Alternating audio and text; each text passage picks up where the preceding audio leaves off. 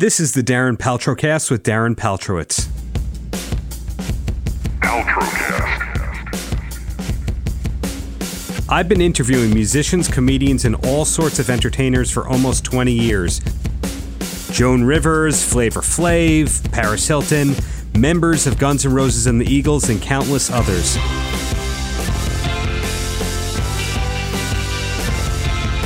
This show is about artists and why they do what they do. Paltrocast. For this episode of the Paltrocast, I spoke with a bunch of artists from very different walks of life. This includes Cobra Kai star William Zabka, singer songwriter Lucy Woodward, legendary journalist and television host Dan Rather, and two members of Reverend Peyton's Big Damn Band. First up are highlights from my phone interview with William Zabka. Odds are that you first became aware of him as Billy Zabka from his work in great hit movies like The Karate Kid, Back to School, and National Lampoon's European Vacation. But there's a lot more to the guy because he's a musician, he's an Oscar nominated director, and he's from a very interesting show business family. Hey, Darren. How's it going there? Good, buddy. How you doing? Great, thank you very much. Are you calling from Los Angeles? I am calling from Los Angeles. Where are you at? I'm on Long Island, New York. Have you ever been out here before? I believe you were born in New York, correct? Uh, yeah, I'm from Port Washington. What part of Long Island are you on? Uh, Long Beach, Long Island. Oh, right on, right on. Yeah, man. Uh, I'm a Long Islander at heart, man. I moved when I was 10 years old. Born in the city, lived, uh, raised in Long Island, and uh, moved to California when I was about 10. Wow, I didn't realize that. I mean, going into your family history, did that have to do with your dad working on the original Tonight Show and the Tonight Show being in New York back then? Yes, my my folks met on the Tonight Show. My mom was Dick Carson's assistant. My dad was the associate director of the Tonight Show. So they met in the control room then, and uh, my dad was a, a, a director, a senior director on staff at NBC for many years. Uh, New York, about 20 years. And uh, when I was a kid, he would bring me into the city from Long Island on the train, and I would walk on the the sets of uh, the Tonight Show and the doctors, some soap operas he was doing, some game shows, and I was exposed to uh, all the magic of TV and film uh, at a young age. And then he moved uh, to California and got transferred to uh, NBC out here in California. So um, we all uprooted, and uh, and then I turned into a California boy slowly. Right now, I also read in your family history that uh, you have worked with your dad's publishing company over the years. Is that still the case? Yeah, he's still. Um, I don't know if his company's still open. His music is still out there. My dad wrote the original uh, Tonight Show theme for Jack Paar, um, and then he wrote many. Uh, he composed many scores for television back in the day. He wrote a famous Christmas song, "Christmas Eve in My Hometown," that was sung by Kate Smith and Bobby Vinton and um, Jim Nabors and uh, a number of people, and it's being recorded even today.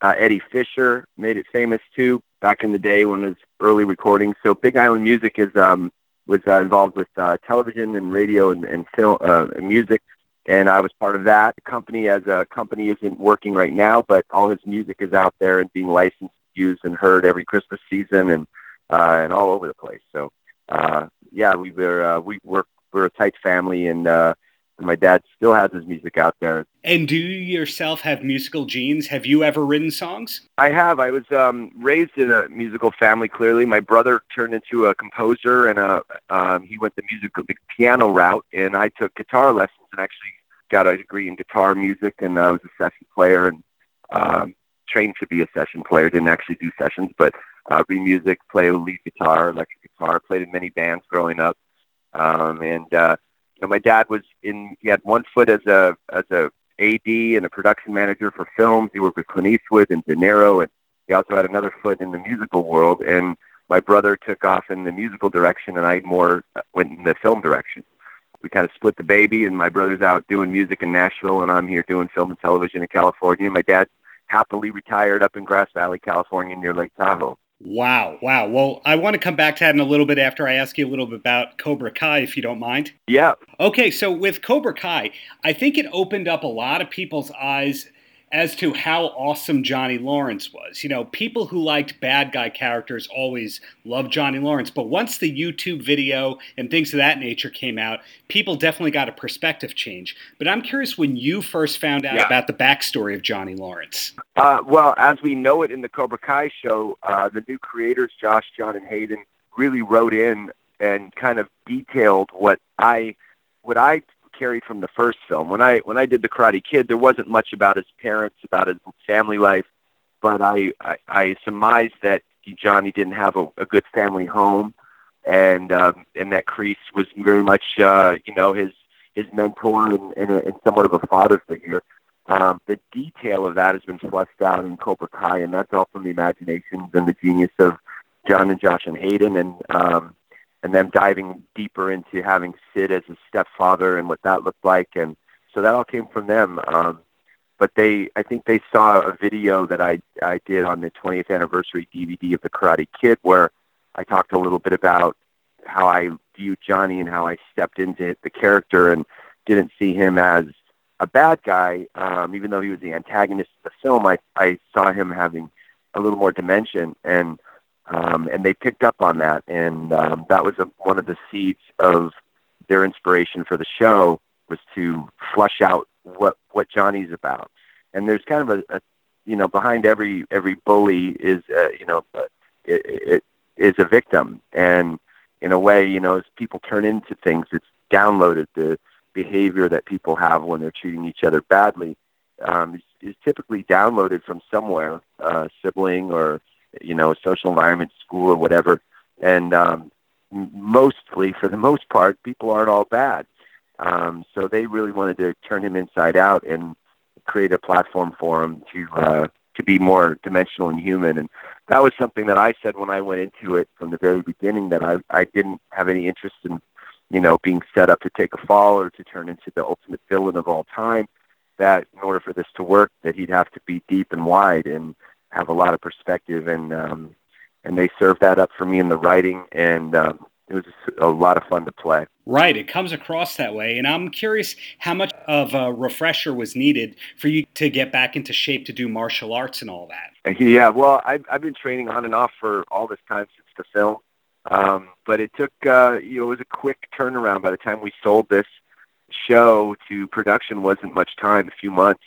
So I jumped back into it hard right away and uh, had a great trainer, Hiro Koda, and his wife Janelle, who's amazing, and uh, they got me back into uh, fighting shape fast. And of course, with my my workout program and all my fitness I did on the side, it's like cardio and my diet and all that. And so it took a couple months to get ready for the show, especially for that first opening fight scene at the um, outside the mini mart. Now, did you get into martial arts in the first place because something inspired you, or is it from a fitness angle? What got you into it in the first place? Well, the film The Karate Kid, because when I got cast, I didn't know any karate. I was mar- I was a wrestler in high school, and that's about the that's about the extent of my combat skills. Um, so when they cast me for the film, I was you know I was blown away that I was chosen to play the uh, All Valley former champion uh, of of the Valley because I didn't know any karate. So I I, I started on the film. It was all having an amazing teacher, Pat Johnson, who is the referee in the Karate Kid um, with the mustache. He's the one that trained both Ralph and I, and uh, he's just a grandmaster, uh, legend, martial artist, and he trained me. He trained me the right way, and he would train me the way Kreese would have trained me. And so I, I got a crash course in it, and his presentation. And I mean, these guys, these, these martial artists, uh, that could tear you apart with their pinky are the nicest guys on the planet. You would never know what they what they can uh, what they're carrying, what they what kind of punch they pack, so to speak. And uh, to meet these guys as as gentlemen, as as good natured, loving uh, masters, uh, I was instantly taken into it, and and was infected from the very beginning of shooting Karate Kid, and and I stayed with it um, for a number of years after the film and then I was working and I couldn't stay in the training, but then I'd go back into a martial arts film and I'd get brushed up with a bunch of new great martial artists and world champions and just became a part of my my life and I can't imagine my life despite the karate kid I can't imagine my life without karate martial arts and the discipline and the um the, that it gives and the uh, sense of yourself and all the confidence and and being in touch with your body which is really what it is. It's like dan- you know, a dancer, an athlete has that. It's just to be in in control of your center and to have a balance in your life. It's um, it's a it's an incredible uh, incredible art form. Now the reviews on the show, as far as I've seen, are just excellent across the board. A lot of people are anticipating, oh, it's another reboot. You know, Full House even got rebooted. Yeah. But were you surprised when the reviews came across as so positive and people were focusing on you as just such a strong lead in any way? Was that surprising? Sure, it was. It was surprising. Um, we had no idea what what uh, the response was going to be. I can just tell you that when we did the film, we, everybody jumped into their characters, and we never could have anticipated that it would become so beloved. And this many years later, um, 35 years later, still still be touching people. And uh, so, you know, we could never have seen that coming. But with the show, to to see how it's taken off and and the feedback and the reviews, they're flattering, honestly, and they're they're they're very humbling. And and and we're excited mostly that people are enjoying the show. And you know, it's it's the the the, the, the reviews are fantastic and exciting to read but that's uh it's more about touching people and uh, I, I love to hear what the fans have to say i love to see kids that are getting into martial arts and young men that you know tell me hey man you know i relate so much to johnny. I know i just went through this uh kind of train wreck in my life and i've been down on my luck and to see johnny pull himself up from the bootstraps and try to make it work again uh in spite of himself and all of his you know shortcomings has given me hope and um that's the stuff that i i get excited about. But um and i'm thrilled that the character has dimension and he's he's not the same guy from the film. He's 30 years older. He's got 30 years of life from then to now and he's really in many ways a whole new character um but with just the backstory of the karate kid.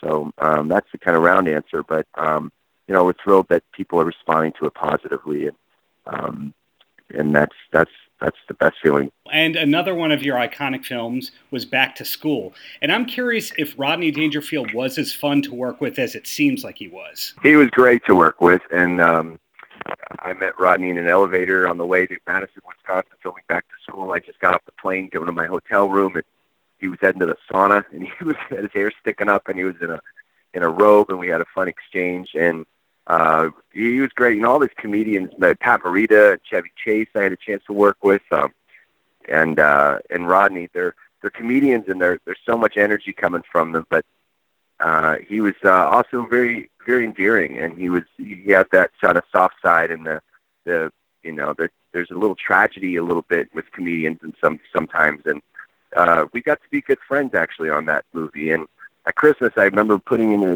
uh, motorhome. I gave him a Christmas card and just said Merry Christmas and stuck in his motorhome and thought nothing of it. And at the wrap party in in, in Malibu, we had a big wrap party at this beach, and uh, I remember eating dinner. Rodney was sitting at another table far away, and I was in the middle of my dinner. I felt a hand on my shoulder, and there was Rodney, and he said, "You know, I just want to say thank you for that Christmas card you gave me." He goes, "Nobody does that, and I just want you to know that it meant a lot." And that was really, uh, I was really touched by that. So he, he was great and, and very human, and uh, and also that film. If I, if I always say, if I had to do shoot something again right now, what would it be? I always say Back to School because that film was such a party. All the energy that you saw with Downey and you know, and and Sam Kinison and and uh, Keith Gordon and all that was just so much fun. And and Rodney really had a it was a lot of fun to be around on set.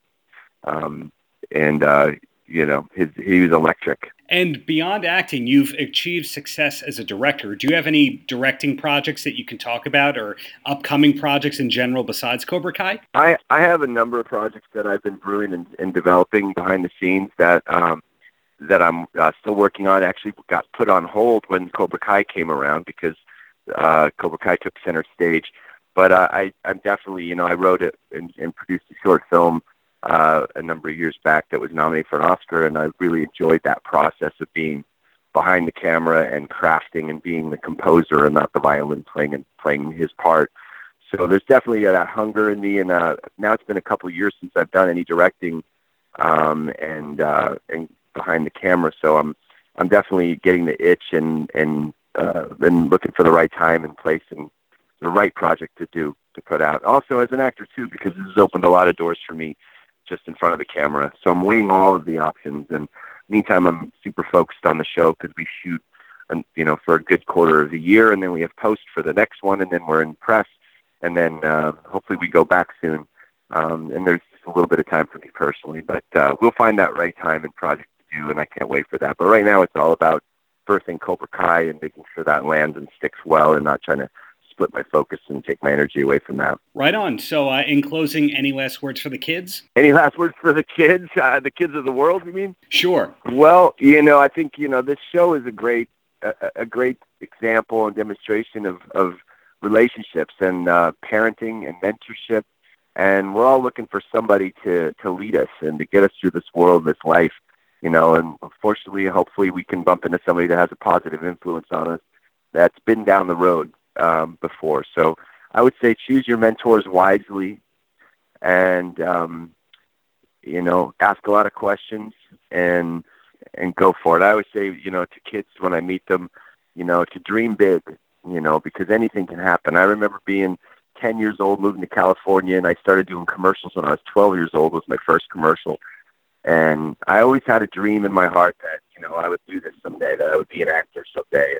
That would be my life, and when you're that young and you're looking up, and I met people like Chuck Norris, my dad worked with Chuck Norris, and I remember him crashing through a door on a set sometime, and, and the way he came up and kind of patted my head, and you know, and just touched me. And I did a, a movie when I was 14. I was a stand-in on a movie called The Island with Michael Caine and David Warner, and I remember these, you know, mega stars who I looked up to just taking the time to be nice and to talk nicely, and and I always dreamed that you know maybe one day uh, that'll be me. And somehow, I don't know how all the way because you don't, you can't plan your path, but um, stick to your dreams and and uh, don't be afraid to take chances and don't be afraid to fail and and have some faith. And uh, the river knows where it's going. I always say, you know, life's river somehow knows where it's going. So choose your choose your people wisely. Choose your friends wisely. Choose people that you look up to wisely, and uh, and it goes fast. Before you know it, you're an adult, and then you're that guy. So pick your team, and uh, and good luck. And I'm rooting for you. Really, it is my favorite show on TV right now, or whatever you want to call TV. So thank awesome. you so much for your time. My pleasure. Thank you so much, man. Have a great day. Say hello Long Island for me. All right. Will do. Take care. Next up are highlights from my recent phone call with Lucy Woodward, who recently released the album titled Music, Music, Music, with iconic guitarist Charlie Hunter. Over the years, Lucy's been an in demand session and touring singer, and her credits include Rod Stewart, Snarky Puppy, Barbra Streisand, Celine Dion, Pink Martini, the list goes on and on and on, but that's beyond having some hit singles of her own as a solo artist. I caught up with Lucy on the eve of the release of Music, Music, Music, hope I'm saying that one okay, uh, while she was staying in Greensboro, North Carolina a song like "Can't Let Go" is mm-hmm. like it's just an obvious, obvious single. When in the process did that song come along to you? I've been singing "Can't Let Go" just for fun for years with my own band and just sitting in. It's an easy tune that you could just kind of jump in with anybody and sing it.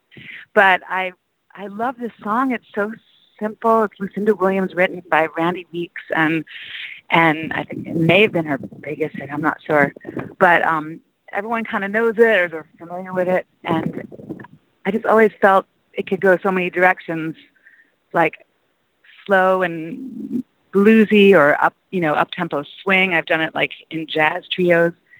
And I was like, Charlie, what do you think about this thing? When we were when we were putting together our repertoire for our set and the album, um, and for the road, I just threw this tune out at him, and he was like, I love it. So it just turned naturally into this kind of funk thing. It went through different tempos and grooves, and we used to do it really, really fast. And then he just found this kind of, oh, man, he's just like the funk, funk maestro. And uh, I don't know. At times, and sometimes it's different every night, but at, but at times it can sound like a, you know, the Bee Gees, and it's it's super fun to sing. So it's pretty natural, and it does change the groove every night a little bit, but it always keeps that funk is always up there.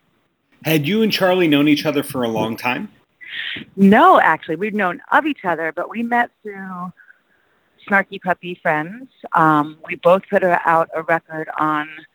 Michael League is a band leader, bass player of Snarky, and he has a label called Ground Up, and we both put out a solo record um, on that label. And we met at the Ground Up Festival maybe two or three years ago. We were both performing, and um, then about a year ago, he was scheduled to do a tour with an amazing um, Mexican artist that he produced and worked with. He was really young, and he was set to go on tour with her last January. And four days before the tour, her visa got denied. So he was brainstorming, and somebody from Ground Up said, um, "Call Lucy." She, you know, we both come from the blues, so we thought it would be a a cool match. He just was like, "Hey, do you remember me, Charlie Hunter?" I was like, "Of course I do, dude." So that was it. Four days later, I was on a plane, and we were and we were touring like every night. We kind of threw the set together and over a bunch of texts, and there it was. So it was a very fast, very trusting relationship immediately, but we hadn't really known each other that long, just through friends. So you're both, you know, solo artists, but also side people. Is this a band, or is this, you know, taking it one day at a time, touring together and recording together? Well, it's a it's a band duo project. I've never done this before, and he's worked and collaborated with a lot of people, but he's always been Charlie Hunter or Charlie Hunter Trio, and he's had a couple of projects where it was like a band name, and I've certainly never done that. I've always been like Lucy, and so it's a real relief in the sense of there are shared responsibilities, and you can bounce off ideas with another person. That's not just like, you know, someone you play with. Like, what do you think of? Like, this is actually us bouncing off ideas about the, the you know, for the well-being of the of the project, um, bigger picture and everything. So it is. I'm going to say it's bandy. Bandy, bandesque, but there's just no band name. So it's Charlie Hunter and Lucy Woodward. So it's duo, but always we'll always play with a drummer. So it's really a trio. So I don't know. I have no idea. but it's uh, it has a very band-like quality, and you you can tell on stage that we're a unit for sure. I mean, it's like too much fun it's not it's not uh, we're both very featured and uh, it's certainly a collaborative effort. So, what does the media future look like? Just a bunch of gigs scheduled, you and him, once the album comes out? The album is out April 19th, and the pre order is out now. But we're basically on tour pretty much for the rest of the year. So, I'm in Greensboro now, and we're on a day off today. And then we have, I think, five shows this week, day off next Sunday, maybe five or six shows the following week. And then we're going to break for May. Um, and I'm going to go to Europe and do some of my own things there that I had scheduled, some big dance things and my own shows there. And then he's going to meet me in Holland in June, and we're going to do a little 10 day Europe tour. And then come back to the US. We'll do a whole month, exactly a month from July to August. U.S. and uh, then back to Europe in September. Back October, U. Uh, sorry, back to Europe in September. Every other month we're in U.S. The U.S. or Europe. So um, we're doing this. It's actually happening, and it all came from like a little, you know, will you jump on my little tour to fill in for this girl who couldn't make it?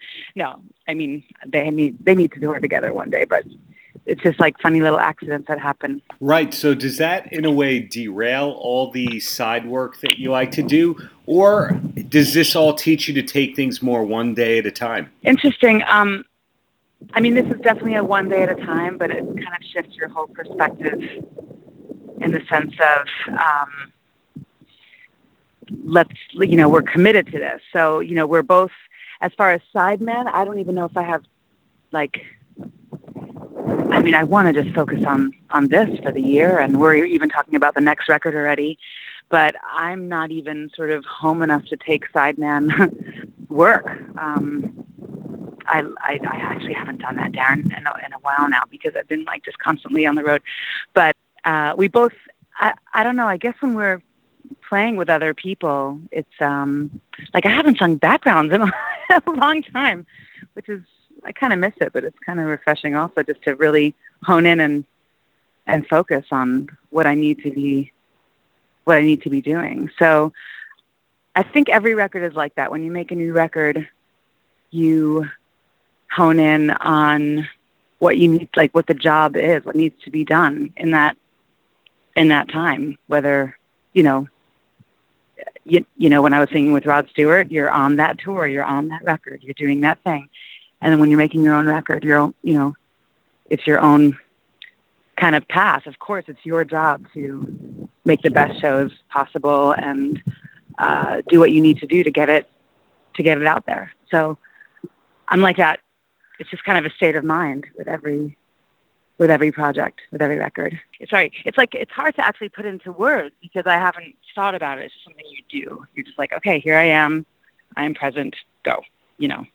So it's that's why I'm mumbling because it's or fumbling for the words because like I never really thought about it. Right. Well, your last few records have been interesting in that they've all been in different directions from each other, but at the same time, they all sound like Lucy Woodward records. So, has your you know taste changed in the past few years in terms of what you like to listen to, or is it just a coincidence and everything happens in the in the in the studio?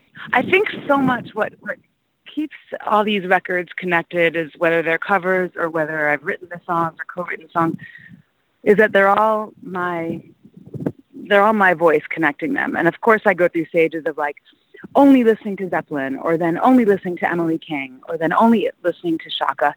And so, if someone wanted me to sing Billie, Billie Holiday one day and Janis Joplin and sound like a Janis Joplin, you know, kind of voice the next day, it's just what I did. So for many years, that was my job. And then I remember one day I thought, I, I don't even know what my sound is anymore because I'm just so busy doing like other people's sounds.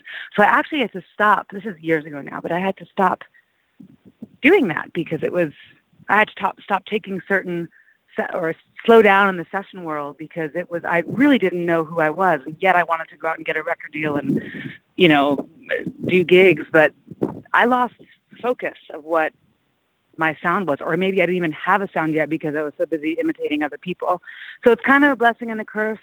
Paid the bills, like you know, I loved my job, but it was like a point when I had to stop. So when I started, you know, making records and getting a record deal or losing a record deal, of course, because that always happens, um, then I had to hone in what the, you know, sound was of of these records. And sometimes it was super organic. So if I you know, we did a we would do a song like like Can't Let Go, even on the the Charlie Hunter record. It's a song I've been doing for a, a long time live. Naturally, it takes its shape with different bands, different cities, different countries. Everyone reacts to that song in a different way, but you do it enough that you make it your own. I've never recorded it before, so it felt right to do that with Charlie because you're like, man, this this shit, this, everyone loves this song. Even if they don't know it, they love the song because it's just up and cool, you know. So I think that ha- putting songs together for any of my records, whether they're covers or not, I usually lived in them a while before recording them. So maybe once in a while I would do a write a song and I would just go record it. But living with the songs on the road, seeing how they feel in front of an audience, that was always really uh, a good gauge for me to see if it was kind of worth it or you get your feel you just live in it a little bit more. And as a singer that's really i guess for any any musician that's that's just supernatural to do. Right on. So any last words for the kids? Any last words for the kids? Pay for your music. This is the one thing i've been saying for 15 years. Buy music. Don't do everything for free. Don't get everything for free. And uh you know let those songwriters songwriters and artists get get what they deserve. So pay for it, people. no, that's is that negative of me? No, it's actually the truth. Next up is my chat with the Reverend Peyton and Washboard Breezy Peyton. They are two thirds of the Reverend Peyton's Big Damn Band.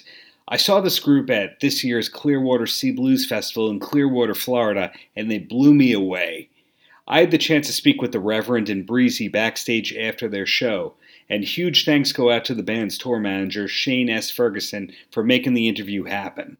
Earlier today, uh, I saw you fishing, mm-hmm. and I heard you talking about fishing on stage. Do you tour with fishing rods in your van? About 15 of them. Yeah, all different types of fishing since we're traveling all over. So we got sea stuff, we got fly stuff, we got uh, freshwater stuff. Yeah, we're set up from uh, fly fishing for trout to uh, control for sailfish. Pretty much everything. Wow, and have you been fishing your whole lives, both of you? Yeah, been fishing long. I've been playing guitar. I've been playing guitar a long time. wow. So when did people start calling you Reverend? Mm, when I was about 18. Yeah, 17 or 18, something like that. And have you always known him to be Reverend the whole time? Yep, yep. I mean, that's what all his buddies called him. No, no, That's what my mom calls Okay. me. My mom calls me Rev. So is this your first time in Clearwater? I don't know. Have we played Clearwater proper? I don't think so. I don't think so either. I've been here. I vacationed here when I was a kid. I we was a ver- we, was, we went and fished that pier last night, and I never fished that pier, and uh, I would remember something like that. We uh, we fished a lot of piers in Florida, man. I don't think we've ever been to Clearwater and fished. Um, I got to thinking about it. It was like I don't know how we missed it. I think we drove by one time. Tampa and St. Pete, though, for sure. We drove by one time. I'm, I'm positive of this. We drove through one time uh, because I remember the way like the roundabouts are right there by the pier, and it was too much of a hassle to park. We were going to eat lunch there and said forget it, and we kept going. Uh, so we got real lucky last night because we had the van with the trailer. If I had to do over again, I would not have brought the trailer. I would have dropped it somewhere. But we got real lucky, found spaces. Didn't have to walk too far. It was kind of a miracle. It was a zoo there last night. Absolute zoo. There was a million people. It was fun. That pier is one of the best fishing piers I, I've ever been on. We've been on a lot of them too. Sure. It has lights in the water, like big bright lights, and it lures in the fish. Like every pier should have. But it closed at 10. Next week they start being 24 hours, but for some reason. So they kicked everybody off at ten, so we only fished two hours. So we were a little bit disappointed. We, we figured them out too. It was like right then we start catching, figured them out, and then they're like everybody off the pier. So So you'll have to come back uh, ultimately. well, we hope to have us back. And then a question over to you about the washboards. Uh, I had the pleasure last year of touring the Columbus Washboard Factory. That's who custom makes mine.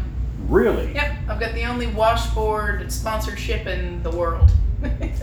so yeah, they custom make mine, so they're like special ones to my specs that they silk screen our logo and stuff on. But they've been a big supporter of us for a long time. So When you they're the only one in say uh, to your specs, meaning you went to the factory, they measured your hands. Tell No, me no, about you that. choose what type of wood you want, what type of metal, because you can get them from glass to galvanized steel to stainless steel. Uh, how you want the ridges, there's different ridges, you know. Not all washboards uh, are the same, so. And there's a big sound difference too. Mm-hmm. Um, you know, I've played all different kinds, so uh, Yeah, I we, prefer we like the, the way they're they they have uh, two or three different ridge designs, and the one that she plays is the one we like the best. It's the most pleasing to our ears anyway. How, how many washboards do you own? I go through Wow. about a hundred a year. Go through a hundred a year. Yeah. So when you start a tour, do you have a hundred in your van? Do you have three? Uh, they s- mail them to us on tour, so they're We pretty travel good like about a it. dozen We travel with a dozen or so, keep some in storage, but um, you know, a lot of times after the show, we'll we sell it at the merchandise table and sign it. Um, but also, if if I play more than three shows on them, I wear a hole through the metal, so Wow. it sounds best when they're fresh. Was that your first instrument? Um, yeah, I mean, I sang uh, growing up. I did a lot of singing and stuff. Messed around with other percussion, but really washboard was my first. I play drums now, but you know we have a drummer, so that's not needed. But uh, and I'm definitely better at the washboard than drums. Maybe someday I'll be better at drums. But God, so what does the rest of 2019 look like for the band? Well, right now um, we're going to be going to Europe twice. Uh, lots of festivals in the summer. Um, we'll be playing. I don't know how many different countries. You know, uh, it's uh, France is uh, April. Headline the Juke Joint Fest in Clarksdale, Mississippi again. Uh, man, lots of stuff. Hopefully, uh, yeah, we got nominated for a BMA Blues, Blues Music Awards, so we're hoping to be at the awards then in May for that. And then, uh, man, just lots of lots of touring, covering a lot of ground. We're gonna be- It looks like we're gonna be real busy. So it's cool. We got this, you know, record that's out. and trying to get people to listen to it. Well, going back to the show that you did earlier, do you have a festival set versus a club set? Kind of. I mean, we only play. It's a shorter set, so this was just an hour. So you have to kind of plan on, you know, try to get everything that you want to say in an hour. You know what I mean? So it. Uh, I mean, we put the same amount of energy into each show, but we might change the songs a little bit. And, you know, it depends on whether we're playing to our audience or a new audience. You know, too. That changes a little bit, but. Yeah, and also too, like I think certain songs work better in, in an enclosed space, and certain songs work better when you're playing outdoors to infinity. You know what I mean? Like so, you have to kind of think of it that way too. You know, um, they, had, so they had that big TV screen behind us, and that helps. You know, I was uh, I was I was happy that they had that because that always helps grab people in the very back. They can see. Right. You know, so that was good.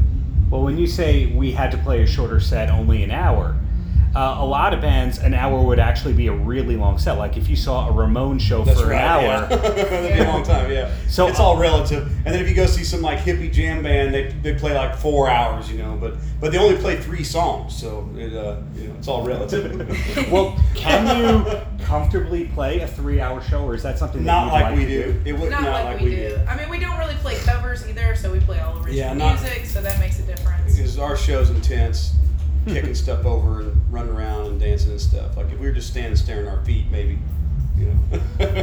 And, and I, that leads also to the fact that you did something on stage I've never seen done before, a seventh inning stretch. yeah. When did that find its way into your set? Well, I mean, I don't know. If people are sitting down, I always make them stand up. That's just it. That's all. We don't play a lot of shows where people are sitting down, so you know sometimes you deal with that at festivals, especially when they get that Well, like they have VIP, VIP area. seating area. Normally at festivals that you would never So, sit down. it you know, helps. so yeah, I don't like playing to people sitting down.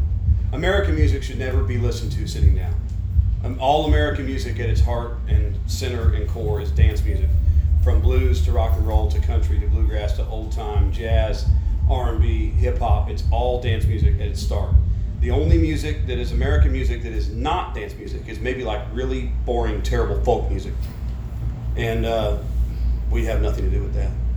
I think uh, that's the line of everything. The American music should be not listened to. American music is dance music at its core, and American music is the music of the rest of the world. Not going to top that. Uh, there, I mean, there is nothing. I mean, there is. Uh, I mean, go back to the beginning, the start of every genre of American music, and it is dance music at its start. The beginning of rock and roll, it's there's every other song had its own dance. The beginning of blues was all about dancing. The beginning of jazz was all about dancing. I mean, every every other song had its own dance. You go back to the beginning of country music. They used to the country used to only be uh, listened to in these giant circular these giant circular rooms so that people could dance in a circle like you know like actual like dance dance with each other and uh, you go back and you listen to uh, old time music you know there's all like you know it's all dance music all of it you know people like calling uh, there was a barn dance or a juke joint or whatever it all is dance music at its core and uh, somehow people have kind of forgotten that in a lot of ways especially after a certain age but you, you know like if you go to a like a hip hop show. I mean, that's the deal. You know what I mean? It's dance music. It's, it's, it's what it is. All American music is dance music. You know, R.L. Burnside said blues ain't nothing but dance music. You know, it is. It's a, that's, a, that's the way it is. Wow, deep. so, uh, in closing, any last words for the kids? Uh, I don't know, man. Check us out. Check, follow us on YouTube. We got lots of cool videos on our YouTube channel. We, uh, um, you know, we're always trying to add more stuff. You know, people should stay up. Like, you have to follow us on all of the social media stuff because of the algorithms. They bury us now. You know, so you got to like follow us everywhere and get on our email list too. Finally, you'll hear highlights from a recent media call in which legendary journalist and television host Dan Rather answered some questions that I had for him. Dan Rather is the host of the acclaimed AXS TV series The Big Interview, in which he interviews top entertainers. Prior guests have included Kid Rock, Sammy Hagar, Steve Perry, Weird Al Yankovic, Billy Bob Thornton. Again, the list goes on and on. It's a great show. And Dan was every bit as genuine as I could have hoped him to be. Our next question here comes from our good friend Darren Paltrowitz with the Paltrocast and uh, many other websites he works with. Uh, on the subject of the big interview, you have interviewed a lot of top musicians. Uh, when did you first become a fan of music? Well, I've always been a fan of music, but keep in mind that uh, I grew up in Texas uh, in the 1930s and early 1940s. And for the early part of my life, if Hank Williams or Ernest Tubb or Roy Acuff didn't sing it, I didn't know it. Uh, but later on, uh, I want to emphasize I've never been musically inclined. That is, I don't play an instrument, which was my to my late mother's chagrin that she gave me lessons and everything, but nothing took. But at any rate, uh, as life went on, I developed a, a, a, a liking for just about all kinds of music. I, think it's fair to say, back I know it's fair to say that I know least about classical music. Uh, but uh, in later years, I have become acquainted with opera and classical music, and uh, for rock and roll, uh, like nearly everybody else, uh, you know, I got onto it fairly early in the 1950s uh, with the likes of Elvis. But uh, you know, I do want to emphasize that my knowledge about music has never been very broad or deep. Uh, by doing the, the big interviews, uh, it's increased some. But I don't play an instrument. I uh, I couldn't carry a tune in a bucket with a lid on it, uh, which is one reason I enjoy doing uh, these big interview interviews. Uh, that the time one gets through with the homework, and I'm pretty much a homework kid in the preparation, and then do the interviews, it's been a real education for me. All right. Our next question here is a bit of a fun one from Darren Paltrowitz. He says, You are famously associated with the REM song, What's the Frequency, Kenneth? Are you aware of any other songs that reference you, and was that song a big honor within your career? Well, uh, first of all, certainly I remember the REM song, What's the Frequency, Kenneth. I'm not aware of any other songs that reference me. I'm not saying there aren't any, but I'm not aware of any. And was that a big honor uh, within my career? You bet. Uh, to have a song uh, done by REM in which you're mentioned, uh, is that an honor? You bet. Thanks for listening to the Paltrocast with Darren Paltrowitz on the Pure Grain Audio Network. More information on the Paltrocast can be found online at www.puregrainaudio.com. Until next time, have a great Shabbos.